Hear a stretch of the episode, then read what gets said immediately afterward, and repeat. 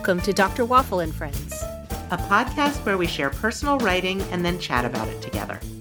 And now, here's Tania with the reading.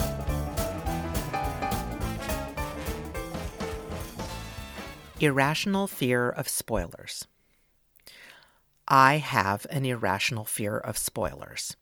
This is immediately apparent to anyone who mentions a movie or TV show in my presence. I urgently interrupt. Don't tell me what happens. A reflexive attempt to shield myself from information I do not want to hear. My friend Heather says, I know, Tania. Trust me. I'm not going to give anything away. As if I'm just being paranoid. But even after I ask people not to tell me, they say things like, Oh, it's okay. I'm not that far into the series. I'm just up to a few episodes after Michael dies.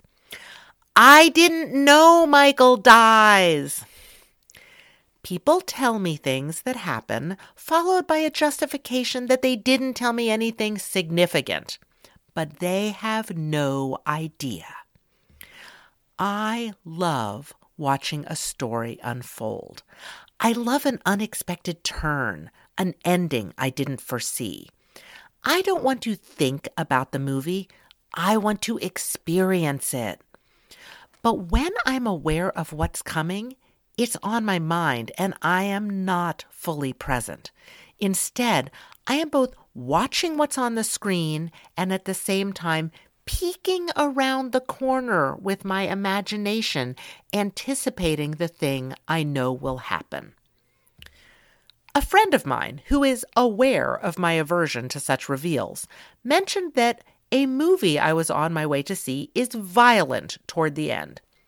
She didn't mean to ruin it for me, didn't mean for me to have only half my attention in the story and half wondering when the violence would occur, didn't mean to dampen the impact when it did. But you see, spoilers actually do spoil the experience for me. This makes it difficult for me to read movie reviews, as they almost invariably divulge more about the plot than I want to know. So, after my mother moved to Santa Barbara, it became her job to select movies for us to see together. And this worked very well. My mother picked good movies. She took up the task with the dedication of a primary investigator on a research project, combing reviews in the multiple newspapers she read daily. And I was happy for her to do it. Although, there was the one time I regressed to, I can do it myself, petulant five year old mode, and insisted on picking the movie. I ended up hating Gone Girl all the more because I was sitting next to my mom, who I know would have made a better choice.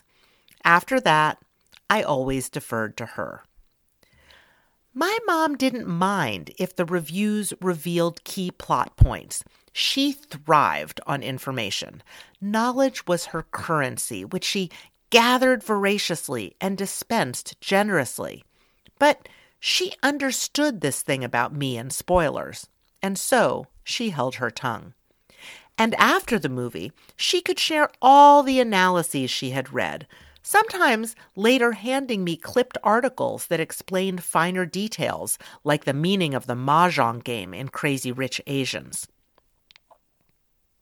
One of the last movies we saw together was The Wife.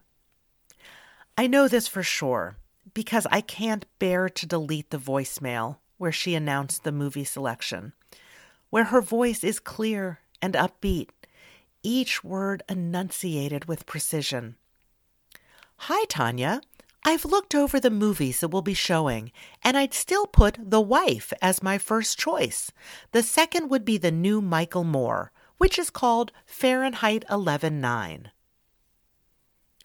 Less than a month later is another voicemail.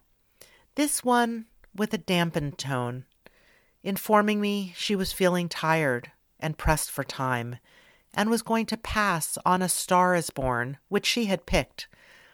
I too was pressed for time, so I skipped it until two weeks later, when I insisted we go, despite her initial protests, said it would help to take her mind off the anxiety she was feeling.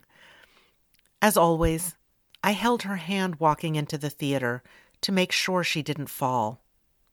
My sister would never forgive me if I let my mom fall. But two days later, she did fall. Not her petite body, but her colossal mind.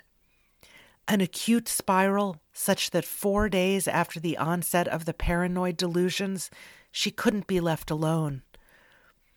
My Stanford and Harvard educated mother could not dress herself. And the months that followed brought a complete psychotic break, cycling in and out of delusion and in and out of hospice. The not knowing what was going to happen was torture for me. I readied myself for my mother's death, then for her need for long term care, then for death again, for recovery, for the unsteady path of dementia. The lack of predictability was maddening. Yesterday, she was catatonic in bed all day. Today, she's up and walking around. It was nerve wracking, simultaneously buttressing my mom's upswings and preparing for her to die. I so desperately wanted to know what to expect, to have some idea what would ensue, how it would unfold, what the ending would look like. I craved a clear diagnosis, a hint of what would follow. It was the one time when I really, really wanted a spoiler. But just as I'd always demanded, my mother did not tell me what was going to happen.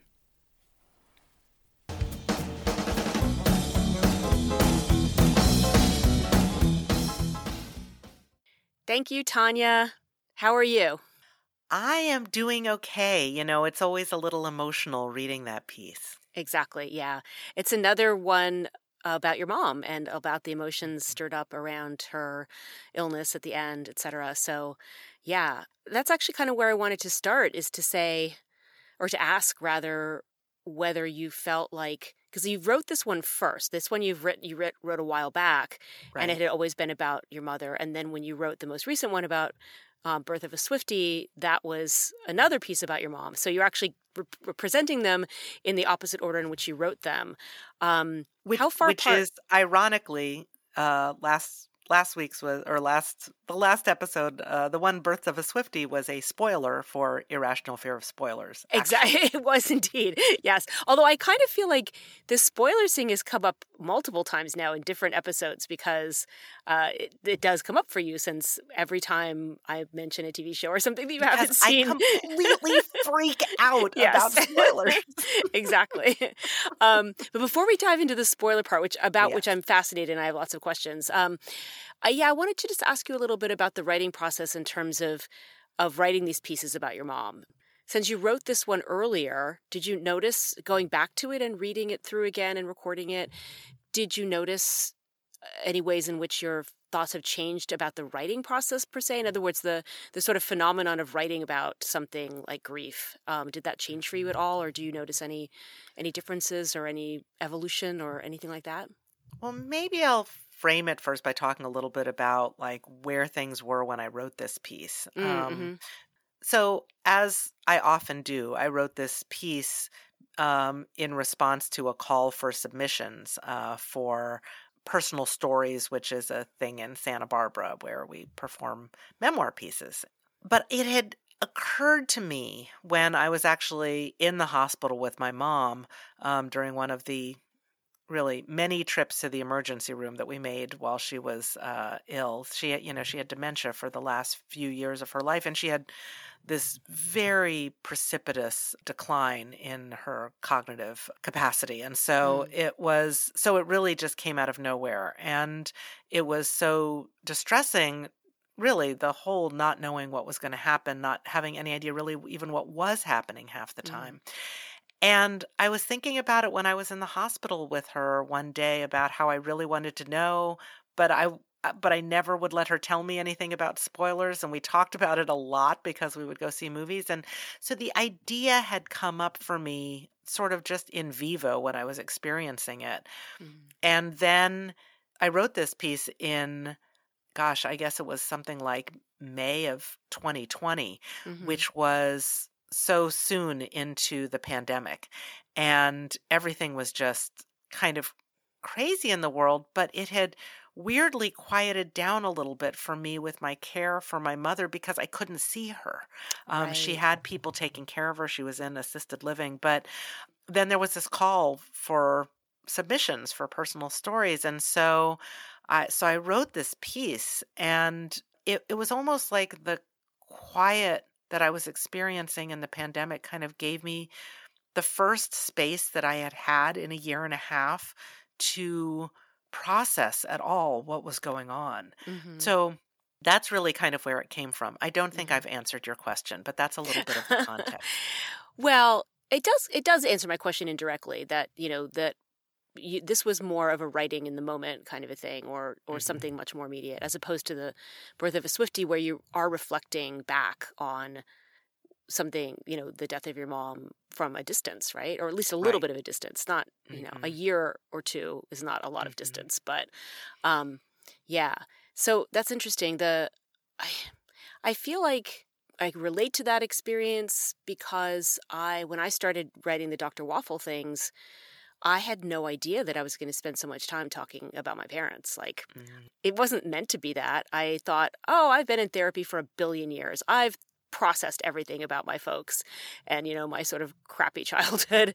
And then the fact that they were gone, I think, liberated me in some way to think about. And of course, it's a very different situation. You were you were liberated to to process and think about your mother in a, but you had a very loving relationship with her, and it wasn't. Mm. For me, it was more like a lot of stuff came up that I wasn't conscious about, or that I I felt free to kind of think about or talk about stuff with my parents that I wouldn't have done when they were alive, even though they never would have read Dr. Waffle because because part of the issue is they had no interest in me whatsoever. So they, oh. they never would have read my blog.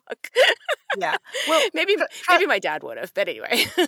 yeah. I I totally get that because trust me, there's also, you know, more challenging things in my relationship with my mom. But mm-hmm. um, certainly what I was dealing with in, in those last several years was so much about, uh, you know, what had gone on with her illness and right. caring for her and whatnot. But interestingly when she got dementia and stopped coming to my performances because she you know lived here in santa barbara for mm-hmm. um, a decade before she was ill oh, and so i didn't yeah. realize it was that long okay right so she would come to my performances and she, she said it's so interesting i learned so much about you when i see you perform it's just like all kinds of stuff that i had you know never told her in stories and things right but when she got dementia and I realized she wasn't going to come anymore, I started telling stories that I started telling stories that I realized she might not have wanted to hear, that might have right. been upsetting to her about mm-hmm. stuff. And so I wouldn't have done that if I had thought she might hear them. Yeah. So yeah, there was there was something weirdly freeing about that. And I certainly wouldn't have written about her in the way mm-hmm. that I did if I thought she would hear it. Yeah. I think it's kind of a cliche to say that when a parent dies, we step into that role that, you know, not necessarily like I'm not a mom, but, you know, we step into like a place that they occupied that wasn't open before, right? So mm. um, there's something about being I get what did Freud say something about like a man doesn't become a man until his father's dead or something bizarre like that, but uh, not bizarre. I mean, understandable from late Victorian perspective. Um, but yeah, I think it's a similar kind of phenomenon where you. I think it's partly about not wanting to hurt the feelings of the person who may or may not read or be interested in or, or come across what you have to say about them in in a public form, but more just like you, you aren't even free to kind of think those thoughts right um, fully mm-hmm. until they're gone until you kind of have a distance on the relationship yeah i think that's a really interesting point i was also just thinking like how concerning it might be to be a parent of a memoirist exactly like, who knows what you know what will be said about me yeah yeah it, okay, now I'm going to go back to Taylor Swift because I am, of sure. course, still obsessed with Taylor Swift. But of course, um, I don't know if you heard this news, so I don't know if this is a spoiler for you. But she and Joe Alwyn, who she had been with for a number of years, they split up recently. I and, did see that because apparently yes. it's big news. it's huge it, news. It penetrated even my little New York Times, Washington Post sphere. yeah, and one of the things that people always say about like being in a relationship with Taylor Swift is, oh my gosh, what kinds of songs is mm-hmm. she going to write about mm-hmm. this person? You know, right. so yeah. So I think that if you are with a memoirist, whether it is, you know, someone who's writing songs or stories, I guess that there's always that. Well, you know, Scott shows up in your stories a lot. So sure. I don't know how he yeah. feels about that. Yeah. And a lot of my friends do. And sometimes I use their real names and sometimes I use their initials or whatever. And I, I've I've never really ever asked anybody if that was okay. I mean, I when when there's something sensitive, I either completely change the details or make up a fake name or whatever. But just kind of rant like like the walking essay you know that was about mm-hmm. uh, walking with wendy and joel and you know they appear in it and they they talk and they say things and have opinions and i never really asked them if it was okay for me to do that um, which i probably should i guess i it just seemed like i feel like i know them and i know that that wouldn't bother them and wendy is also a fiction and essay writer and joel's a poet so they also write things in which people appear in various guises in their work but yeah there's a um uh, David Sedaris has an essay. I can't remember what it's called now, but it's about. Well, he writes a lot about how you know his because his essays are about his family. That's ninety mm-hmm. percent of what he writes about. Is this incredibly personal, private stuff about his his siblings and his parents growing up, but then also their ongoing lives too. And he has this really wonderful essay about how one day I think they were thinking about making a TV show or a movie about him and his family and uh, I guess I infer from the essay that his siblings were not crazy about the idea, but that he was really kind of pushing to go ahead with it anyway. And then he makes this decision not to do it. And that's why that TV show and movie net doesn't exist, is because he, it's like one of the few times when he really listened to them was like, no. But it's a really beautiful essay. It's like, it's really, really well done. Yeah, so I guess we are freer to write about people who aren't around or who are gone for whatever reason, including people that we're estranged from or that we just, you know, like. Eleanor Hunt. I don't know if she, I don't know where she is. I have no relationship with her. I'm just going to use her name. just, yeah, I, yeah. I do actually let people see if I if I'm going to be sharing a story publicly, I do actually let them see it beforehand. Yeah. And uh, in one case, there was someone who did want me to change their name. I I, I didn't say like I'm not going to do it or like I'll take right. you out, but um, but I said if you want, I can change your name. Yeah. So. Yeah, Ch- uh, changing the name seems fair because that's like it could be anybody, unless there's identifying details where anybody could tell. Aside from like the person I'm married to, which is pretty obvious, there's only one of them for now. we may decide to start a commune or something, you know, free love. I don't know. anyway, um, okay, so let's dive into the spoilers themselves now. This is like, I've been waiting a long time for this, for this essay, because I am completely fascinated. I feel like, so I'll just start off by saying, where I'm coming from in my questioning about this is I am a I would say I'm a medium spoiler person. Like I'm not completely irrationally terrified or averse to them, but I don't like them. I mean, I certainly don't want anybody to spoil major plot points, but like something mild happen, you know, like somebody says something that indicates that something like the example you gave in your essay that there's some violence toward the end of a movie or that you know partway through you discover something if somebody says something like you learn something big about the main character like that kind of thing doesn't bother me but it sounds like that would bother you like even that much information knowing that you learn something. You know if i were to say to you like oh you know partway through this movie you're gonna there's gonna be like a twist even just knowing that there is a twist would be enough to mm-hmm. distract you right? Yeah it would. So I'm going to give an example from this okay. past week of how extreme this is. So okay. Matt and I are watching all of the Marvel Comics universe uh, movies and shows. Bless like your order. heart. I, well, I've I've never seen any of them. Um, right. I, I wasn't even aware that this universe existed, except mm-hmm. I, I did see Black Panther, but I had literally no idea that that was part of a series. I I mean, actually didn't know Black Panther was part of the Marvel universe. So mm. there you go. Um, well, it is.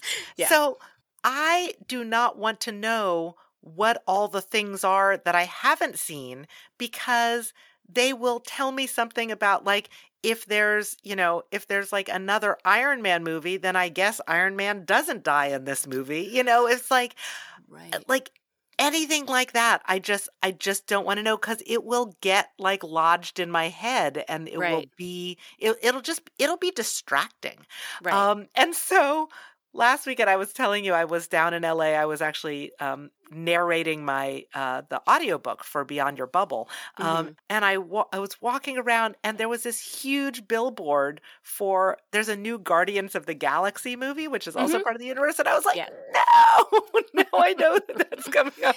So I mean for the most part I can avoid knowing things but every so often it just gets thrown into my path and sure. then there's there's nothing that can be done. But um yeah. There's not much you can do about avoiding even the the information that there is another movie. Like that's just something that you know. Well, it's sort of yeah. remarkable how oblivious I am to most of what's going on mm-hmm. in popular culture in the mm-hmm. world. So mm-hmm. I I can avoid a lot. Right. I want to comfort you by saying you do not need to worry about spoilers, uh, even of that kind, with the Marvel Universe because it's completely incoherent. The one thing I do know about it is that characters die, they come back with other i mean like it's it's all over the place like they they ignore continuity a, a, lot of the time i think it's like a thing that people complain about. So knowing that there's another movie or not of something actually gives you no information whatsoever in that particular universe. So you can probably relax about that a little bit. Like in uh, other words Iron Man might. I, I, I have no idea. I know nothing about Marvel. So anything now I'm, I'm saying terrified right now, just even yeah. having this conversation with no, you. I See, have I'm, I'm, I, have zero information. I can't spoil anything. I promise. I know nothing about it. I'm just. But let's say like character X might die in a movie. There could still be another movie with called yeah. Character X. And and see, you do not even know that just what you shared with me like about like how it's incoherent and someone can die and come back i'm like i didn't even want to know that like i hmm. just yeah i i don't even want to sort of think about and speculate about things um mm-hmm. because then i've just got this little you know thing running in my mind about it i just really so much prefer for it to unfold and in fact okay this is also this comes into play with my teaching because I assume that, of course, everybody else is the same that, as I am, that nobody wants anything spoiled. I will not share my PowerPoint slides with students before the lecture. I'll only share them after the lecture because I actually like for things to unfold. Mm-hmm. And sometimes I'll have little surprises in the lecture, and I don't want them to know that. So I, I think about it sort of from both the storytelling angle and the story receiving angle. Right. Okay, that's really interesting. I also do not like sharing my PowerPoint slides with my students because at all. I, I gave in. Like starting about a year ago, I did start putting up the PDFs of my lectures after. And I do like the whole week's lectures on Friday so that they're all lectures I've already given, just like you said. Mm-hmm. I don't like doing it because I don't I don't want them to, to encourage them or even enable them to think that that's a substitute for coming to the lecture, right? And I think students mm-hmm. really do think like, oh, well, I've got the slides, so I've got all the.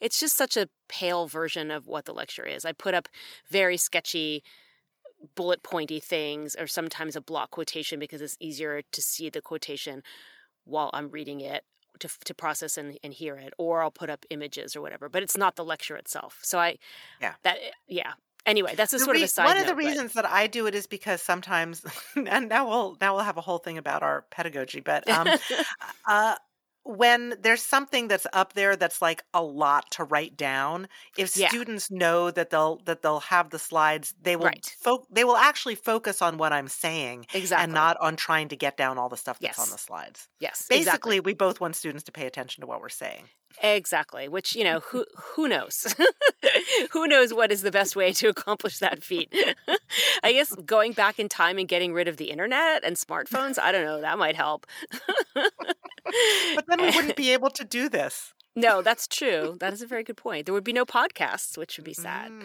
Um, okay, so all right, now I'm gonna I'm going to push you further here. I'm gonna I want to oh, dig a little deeper. Okay, okay, and go. I want to know why. Like I want more about why you think. So I get the thing about like the narrative pleasure or feeling that like something is being taken away from you. You don't want to be distracted, right? Mm-hmm um, you don't want to be thinking about worrying about what's happening next or whatever. But what is it you th- do you think about that in other words, why does that happen to you, or why do you think that that's? Is it a control thing or a lack of control thing? Is it a? I mean, I think it's interesting to think about the, um, you know, the comparison that you make in the essay about wanting the situation in which you want to know what's going to happen. You want to know what was going to happen with your mom and how it was going to unfold, because that gives us a sense of control, or that you know information is power or whatever. Knowing the future, if we could know the future, we would be able to prepare for it or whatever.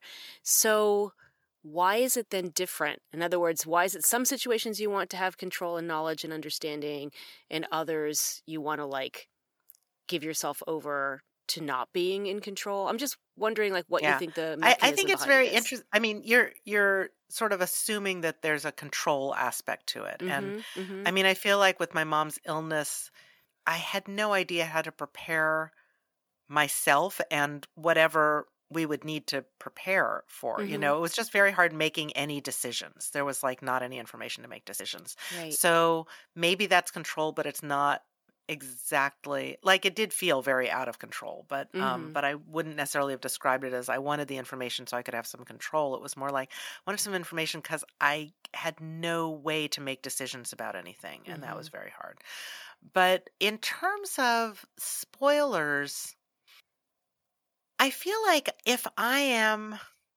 if I'm going to experience some sort of, you know, art, it really is a thing where I want to be in it and it's very hard to turn my brain off. Mm. So my brain's always figuring stuff. Oh, this is what it is. My brain is always trying to figure stuff out. Mm-hmm. Uh, like I'm always planning, solving. Like I, I'm always doing that, and so I don't want to be doing that mm-hmm. if I'm watching a play or a movie. I just want to I want to be in it. I want to mm-hmm. oh, and I love experiences. That's part of what it is. Um it's okay, so now I'm going to go back to Taylor Swift again. I always will. She, well, I mean, she's she's your lodestar. is that, uh, yeah, that metaphor? Yeah. I, she's on tour right now, mm-hmm. and so all of my TikTok is filled up with people talking about the Taylor Swift tour. And several people have asked me, are you watching things about the Taylor Swift tour? Because I bought tickets for the closing night of the tour. So mm-hmm. every single thing that's going to happen with the tour will have happened before right. that. Right. And so people are like, Are you watching these videos because they're actually showing things that happen that she's doing right. on the tour? Like, do you want to know the songs and stuff? And I was like, Yes, I decided that I'm going to watch these. And they're like, How could you do that? But you yeah. hate spoilers. Like, so the thing for me about that is I know that the experience of being there is going to be so overwhelming. Mm. It's there's going to be so much happening with everything that she's doing, everything. I mean, it seems like there's all kinds of technology stuff that will happen. Mm-hmm. And then it's just being there with the other people who are experiencing it, which I'm really excited about because mm-hmm. everybody's, you know, like making bracelets to share it. I mean, all kinds of stuff that's just remarkable. So I have no question that the experience of that will be new, will mm-hmm. unfold for me. And that if I didn't have any knowledge of what was going to happen, there's no way I could take it all in. Oh, the mm. same thing happened with Hamilton. Mm, so, mm-hmm. Hamilton, I actually, oh my gosh, so much before I saw the play. Mm-hmm. I had you know, listened to it. I had literally memorized Hamilton. Sure. I had read the book that the play was based on. Mm-hmm, I had like mm-hmm. done everything background before I actually saw it, and it was still an overwhelming experience. And I knew right. that it would be because I knew that there would be so much more than just what was there. So I, I guess what I'm discovering through your inquiry is that there are exceptions to that but so much of it is about what the experience is going to be like and will right. I will I be able to immerse myself fully in the experience. Right. Well, it also sounds like a common denominator, two common denominators is first of all music and second of all a concert isn't is not about plot, right? So what maybe particularly worry about being spoiled is knowing what's going to happen like at the plot level. So as whereas a concert might have a kind of a narrative arc to it or events that unfold or whatever. It's not you're not losing anything. And I would say the same thing with a musical. I mean, a musical is not about the plot, right? I mean, also Hamilton's based on historical events. I would say maybe like an, another analogy would be like Jesus Christ Superstar, where it's like you're not going to Jesus Christ Superstar to see what happens to Jesus, right? like, right? You're going because you like, and even if you already have the album memorized, as I do, um, you know, you're going to enjoy it because it's a musical experience. So maybe that's why it's different than say like a a TV series or something like that, where you really don't want to know what happens at the level of plot. Mm-hmm.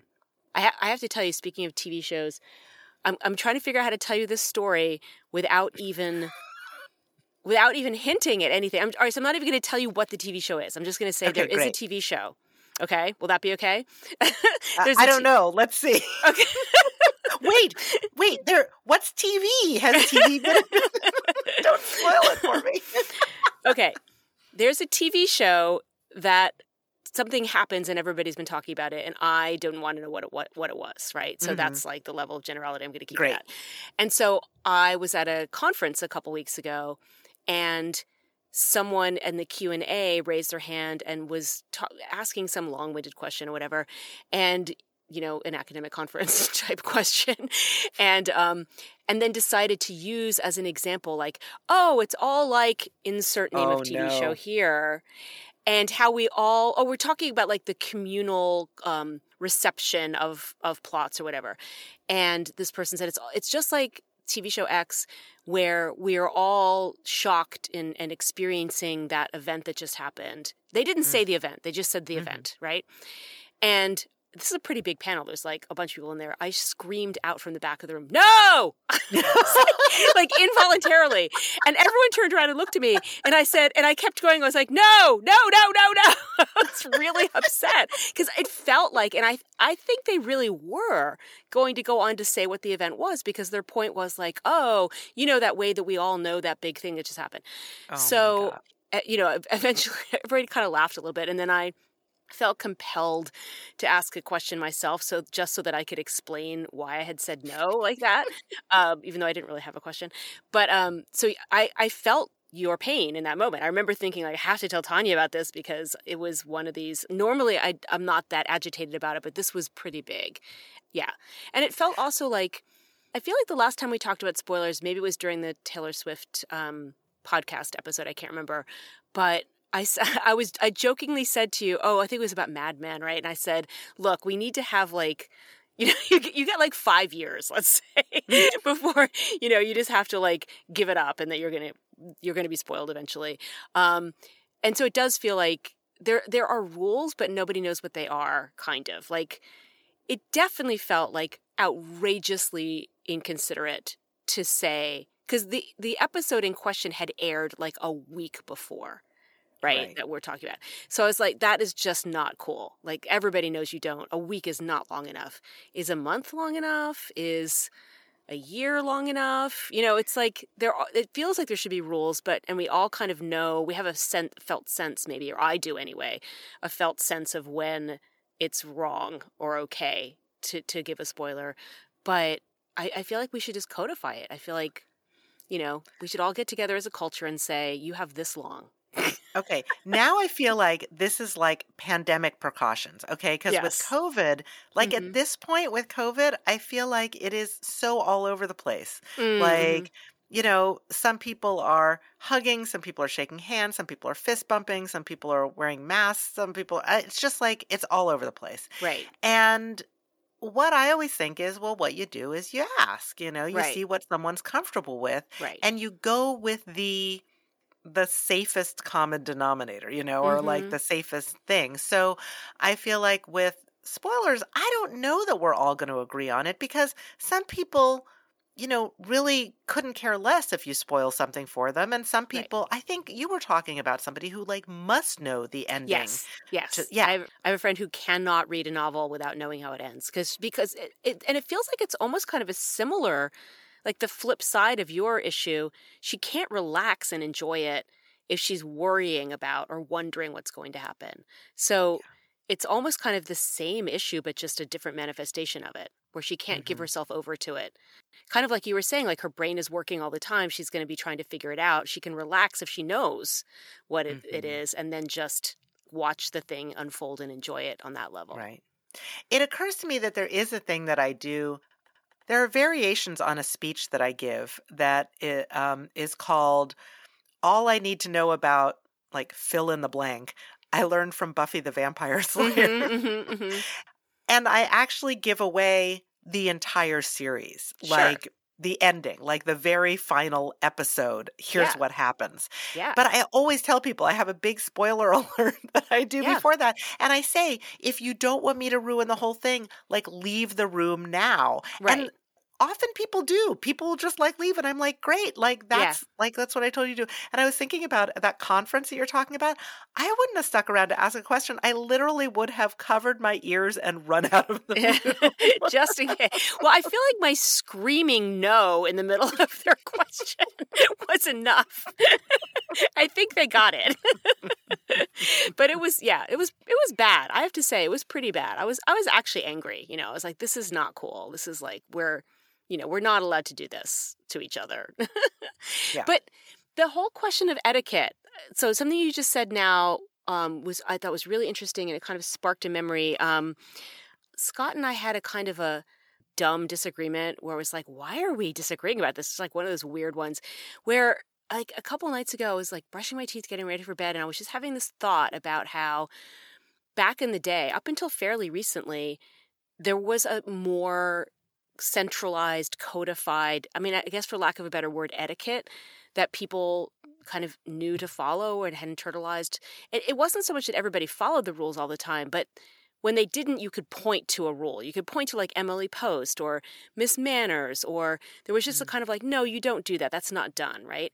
And that is just gone. Like I still read Miss Manners. I love her. I think she's like brilliant and hilarious and funny, whatever. But it's not like there's any kind of consensus anymore at all. And I think the internet blew that apart. Like nobody knows how to behave anymore socially, right? It's it's it's like the Wild West. It is now completely acceptable to show up 30 minutes late for something as long as you text ahead of time, right? Or or live blog your your lateness, right? Like I mean, I do it, but I I do it because other people started doing it first.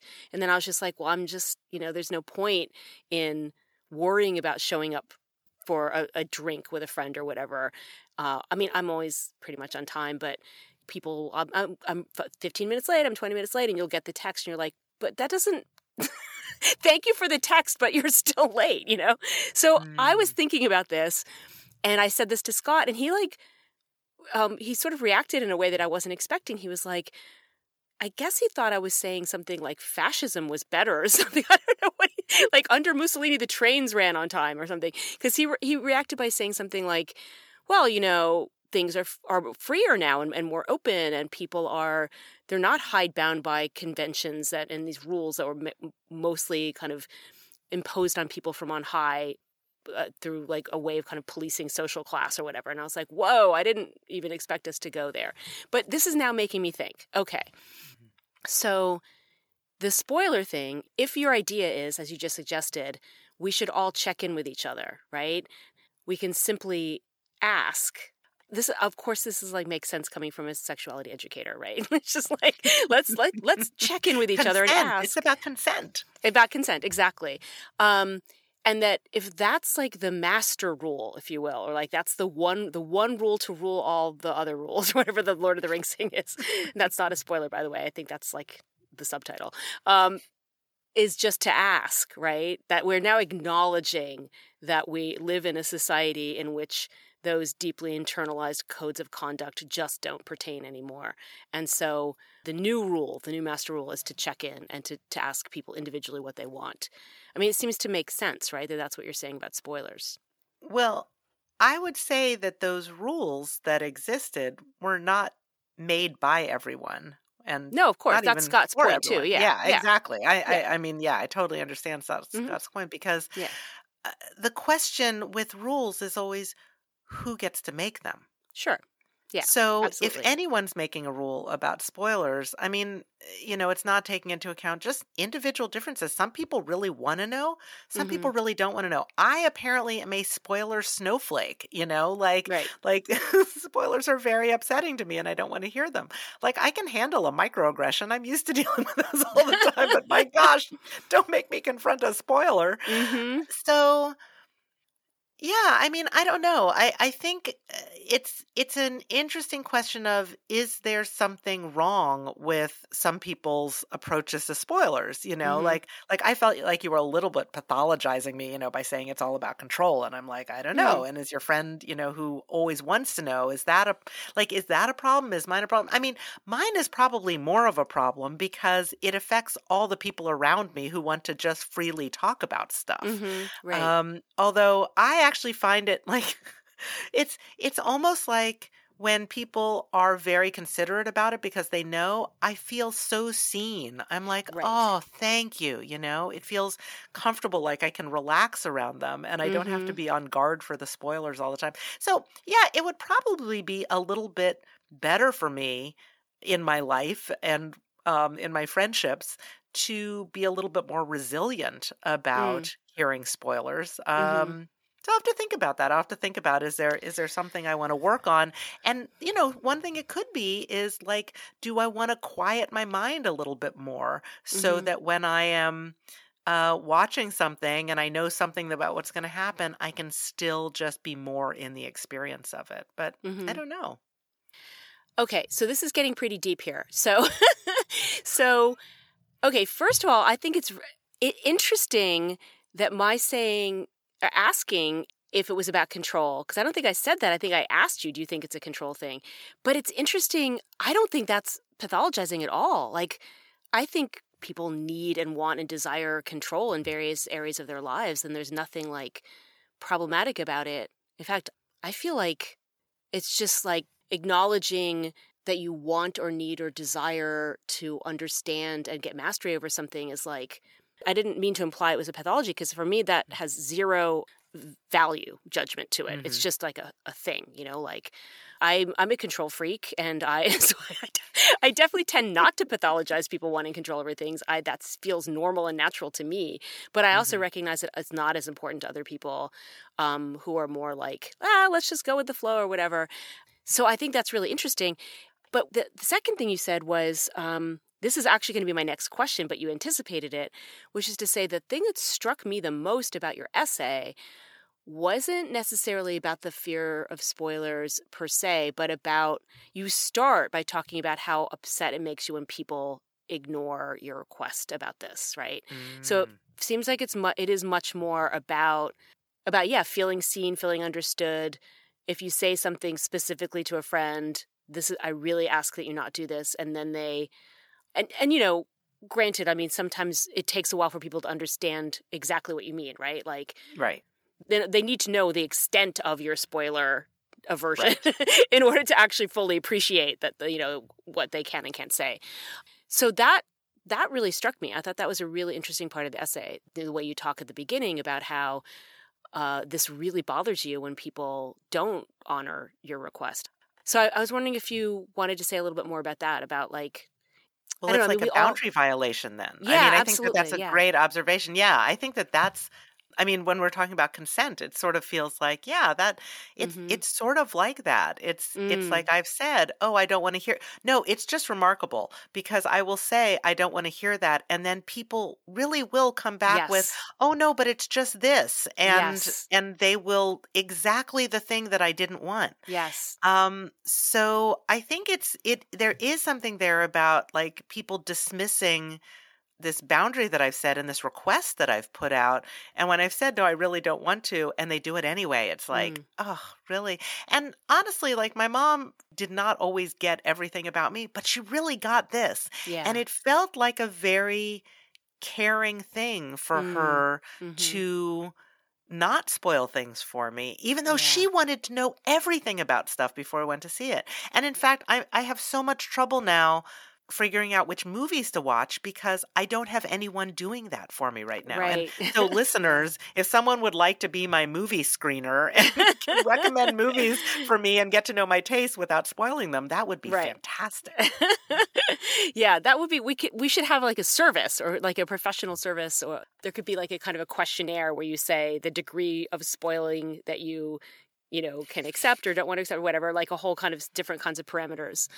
Yeah, I think this is this is what's striking me that it's really about is that and as you were talking about it and describing that phenomenon of of you're telling your friends not to spoil something or a situation which somebody just keeps on going i felt like i felt this visceral response like this actual like kind of mm. illness kind of feeling in my stomach you know like it's so um telling somebody you don't want something and then having them just go ahead and ha ha jokingly ha ha teasingly ha ha do it anyway it's mm-hmm. really really upsetting. It's really yeah. upsetting. I feel like i've i've done it probably most of us all of us have done that too like from the other side. I'm trying to understand like what it's like to be the person continuing to do that. It's like sometimes it's hard to hear or believe the other person fully or, or maybe you're even testing them you know like do you how much do you really mean this? Or I remember years ago, I was um uh I went to see a therapist who it wasn't it was like I was in a shopping phase, right? So I went to see a couple different therapists and this was somebody I didn't actually end up seeing, but she said mm. something in that one session I had with her that I've always remembered, which I thought was really interesting. Um, she said something about teasing. She said I said something about how like, oh, a friend was just teasing me about this, and she's like, teasing in what way? And she was real, and she like stopped me, and she's like, I need to know exactly what you mean. And so I described it for her, and I said, yeah, I was just teasing, and she said, teasing is always aggressive, and I was like, what? Ooh. And I oh. was like, and she said, it's always aggression, and, I, and she was really adamant about it, and I was like, oh, well, okay, and I, I was like, but sometimes it's funny, or sometimes like, isn't there a way to affectionately tease somebody? She's like, no. I, I mean, I don't know that I agree with her 100% because I definitely feel like sometimes if I'm teasing a friend, I feel like, and, and, if it's a close friend and we know what it's about, right? It's like I'm teasing them about something that is a like I like about them, right? Like I mm-hmm. feel like mm-hmm. that's the one instance in which it's okay to tease somebody. If it's like, you know, if somebody's like, I'm trying to think of an example, but like, um, somebody's a great cook or something and you tease them about like you know how much how much energy they put into their baking or whatever and it's like and mm-hmm. it's making them feel good like you can tell there's a way to tease somebody about something about them that they like about themselves too mm-hmm. that's like then you're like kind of in this like vibrational thing where you're like in synchrony with each other it's like you're affectionately calling attention to something that you like about them and they like about themselves and it's like this really nice little thing but she was like absolutely not it's always aggressive. So I was just, I don't know, I thought that was interesting, but it feels like the same thing where it's like maybe a friend who is like insisting on pushing you and saying, like, oh, no, no, this is, you know, this isn't what you you're talking about. This isn't a spoiler because mm-hmm. they want to like connect with you or something. They're, they want to like talk about this thing with you. So it's like not necessarily coming from a bad place, but they're just not hearing fully that you really, you know what I mean? Like they're well, just blocking it out.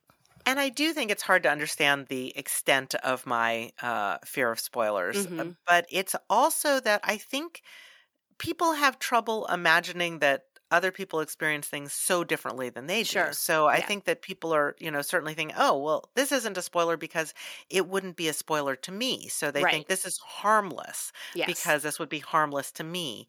And so I think it's really it's it's really hard for us to understand mm-hmm. how somebody else might receive something so differently uh, yeah. than we would. Yeah.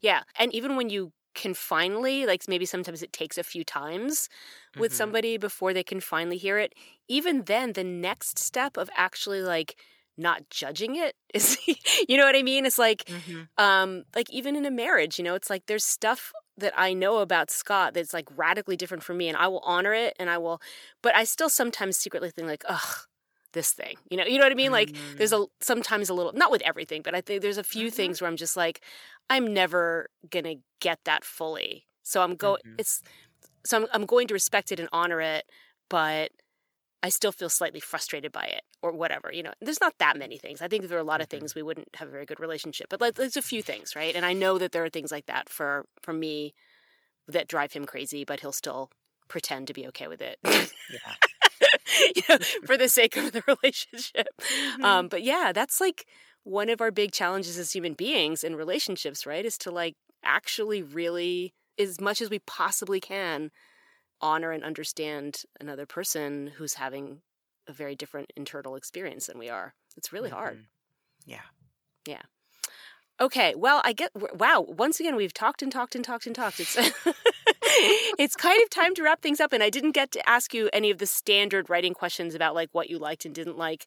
Um, so maybe I'll just uh, end things with a kind of open ended question. If there's anything else you wanted to talk about about this essay, either things you would want to do differently or things you particularly liked about it or any what what kind of last thoughts do you have for us sure i mean it's interesting because it takes me back to a moment you know yeah. uh reading it and I don't know that there's anything I would have changed at that time or or even that I'd necessarily change now. I do I like the fact that there's a twist in it and you don't know that at the beginning and mm-hmm. so um and the you know so i i like the whole way that the theme about spoilers kind of gets shifted at the end yeah yeah i wouldn't mm-hmm. have worked if you'd spoiled it at the beginning exactly. Yeah, exactly. Right, yeah. yeah.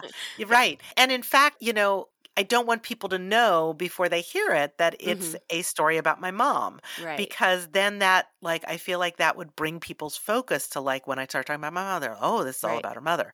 Right. Um, so, yeah, it's important for it not. So, I'll have to think about this as we put out little promos and stuff about it, you know, sort of how to talk about this. Because I, there was actually a radio program that was interviewing those of us who were doing these speaking of stories things at the beginning of the mm. pandemic. And mm-hmm. so, I felt like there was a little bit of stuff in the way people were talking about it. I was like, no, no, no, don't say that yeah. about it. So yeah. Yeah. Mm-hmm. yeah. Interesting. Very meta. We'll have to make sure not to spoil this so one. Mm-hmm. Um, and also make sure somehow not to spoil Buffy the Vampire Slayer either, because that's that seems equally important. or See, the Marvel comic universe. or the Marvel comic universe, right? Like so now people know that something big happens in the last episode of Buffy. Even knowing that might be too much. My apologies. all right. Well, thanks so much, Tania, and we will see you all next time on Dr. Waffle and Friends.